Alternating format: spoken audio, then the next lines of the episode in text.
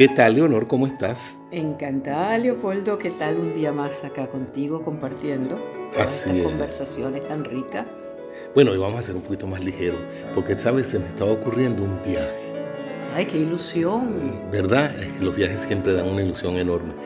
Y me gustaría ir en primavera. ¿Tú sabes para dónde? Una ciudad que tú amas mucho, para Roma. ¿Qué te parece? Me encanta Roma. Y verdad que en primavera Roma es espectacular. Es bellísima, los colores en primavera son una maravilla.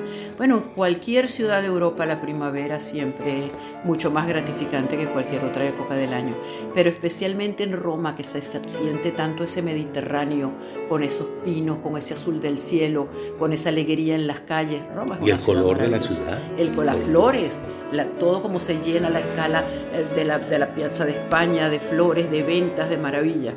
Pues sí, esa era la sorpresa que te tenía para hoy, ir para Roma. Y cuando uno, bueno, vamos a irnos en avión, llegamos al aeropuerto Leonardo da Vinci y emprendemos nuestro viaje hasta el centro de Roma. Dime una cosa, ¿qué hotel recomiendas tú, por ejemplo, ahorita que tenemos oyentes en esta conversación de Roma? ¿Cuál te gusta más? Bueno, es que si me preguntas a mí específicamente cuál me gusta, yo, bueno, me viene inmediatamente a la cabeza pues mi hotel preferido que es el Inglaterra, en la vía Boca di Leone que es un hotel pequeño, un hotel bastante de, un hotel boutique casi, pero con un gusto refinadísimo, con una atención impecable. Y bueno, pero después están hoteles maravillosos como el Asler, que llegamos, hemos llegado tantísimas veces y que está sobre la escala de la Plaza de España. Luego está el de Rusía en la Piazza del Popolo, que también es maravilloso. El Excelsior en la Vía Véneto, que está quizás un poco más decadente. Bueno, sí, yo creo que sí. Y no se te olvide Rafael cerca de Rafael, que eso es una maravilla, eso es una joya. Una joya. una joya, ese bar del, Rafael es maravilloso. Claro, hay que pensar también que estos hoteles son, son costosos, son, hoteles de lujo, no son, tan accesibles. Yo no me atrevo a recomendar, hay un hotel en Fontana de Trevi que está frente a la Fontana de Trevi, se llama Hotel Trevi, un hotel tres estrellas, pero mm, siento que es un poco ruidoso. Eh, yo porque viví en una época eh, en la piazza, no tanto como hoy en día que habrá mucho más mucho gente. Más gente. Mm. Pero hay cantidad, si lo buscan en estos portales, van a encontrar una cantidad de hoteles de dos, tres y cuatro estrellas. No, bien ¿sabes lo que se usa muchísimo ahora en Roma? El bed and breakfast, que está, es una cosa súper accesible, creo, al alcance de cualquier bolsillo y que realmente lo pasa muy divertido porque son hoteles simpáticos y, y, que te hacen conocer una parte de la ciudad también mucho más íntima. Yo lamentablemente tengo esa mala formación y, la, y te tengo que decir que sí, me encantan mis hoteles de... Bueno, si lo podemos pagar. Exacto. Bendito nosotros que podemos pagarlo.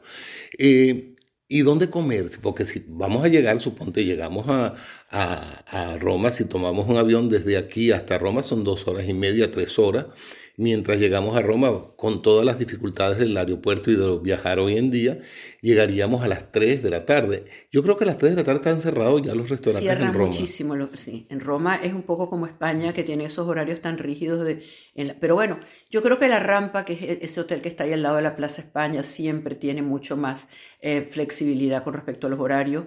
Y bueno, y por supuesto está mi gran amigo Toto, que yo sé que yo le llamo inmediatamente nos hace un hueco a la hora que sea, porque de verdad que tenemos una amistad muy bella.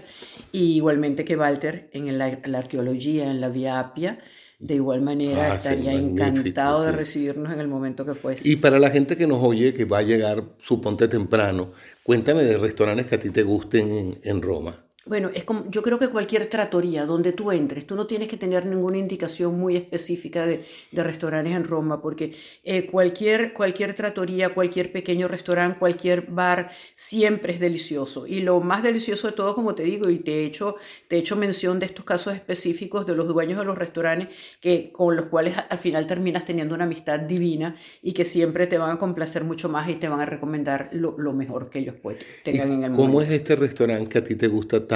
Que está entre la Piazza Trevi y en la Vía del Corso. Que Dalmoro. Dalmoro. Hemos bueno, para mí, sí, para mí es el mejor hotel, el mejor restaurante de Roma, sin lugar a dudas.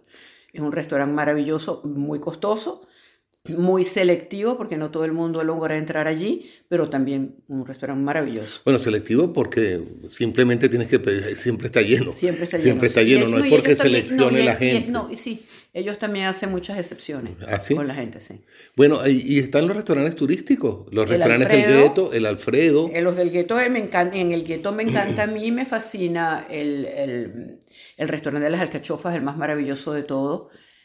Bueno, que son estos, estas como tempuras. Son, Con tempura, sí, con tem- exactamente. que es una maravilla de la, la- yo sé las tempuras más ricas que he comido en mi vida. Piperno es el restaurante. Sí, señor. Da Piperno. Y el Alfredo, que es un restaurante tradicional, ya Alfredo no vive, pero yo recuerdo tener fotografías con él comiendo con Alfredo, porque todo el mundo iba a Alfredo. Igual que los restaurantes de Trastevere, que es, Sí. una, que es un, un sitio muy particular para ir y, y En comer. Trastevere hay uno que es una maravilla, que si logran reservar es una cosa excepcional, que se llama la Trattoria Triluso. Ah, fíjate.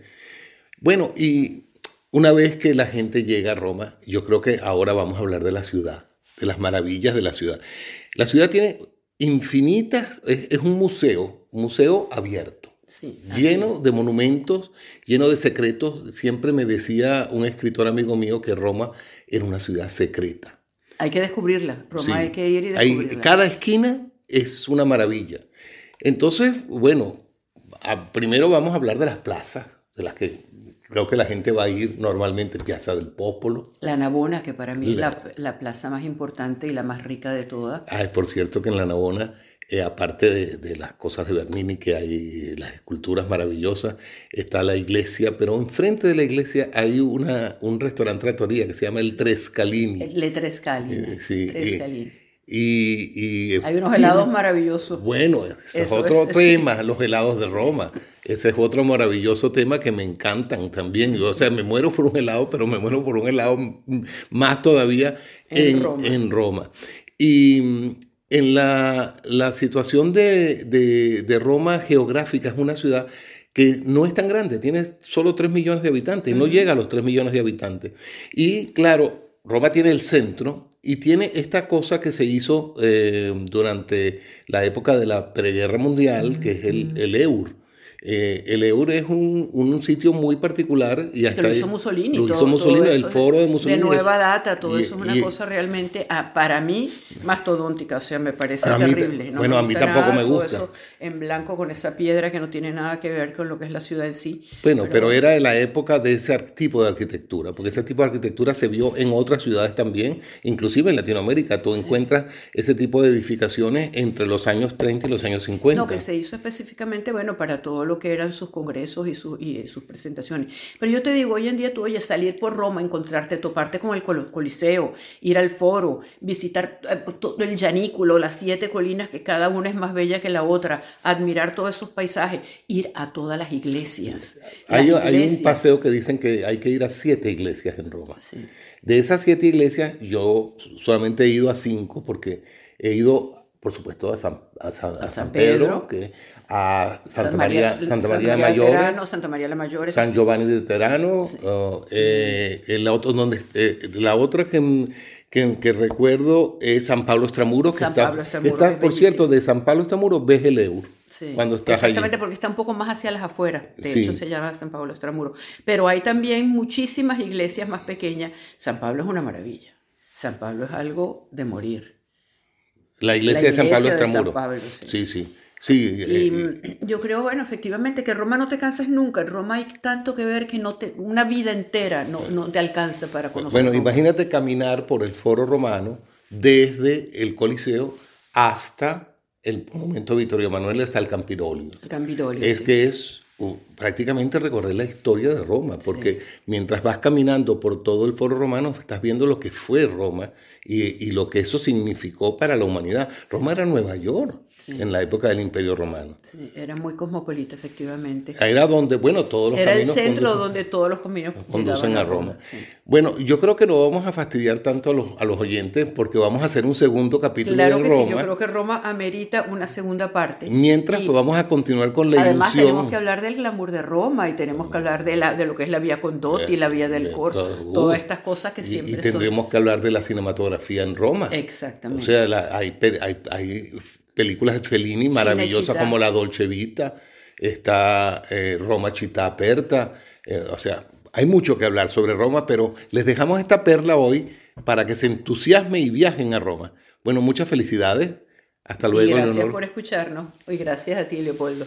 Un beso.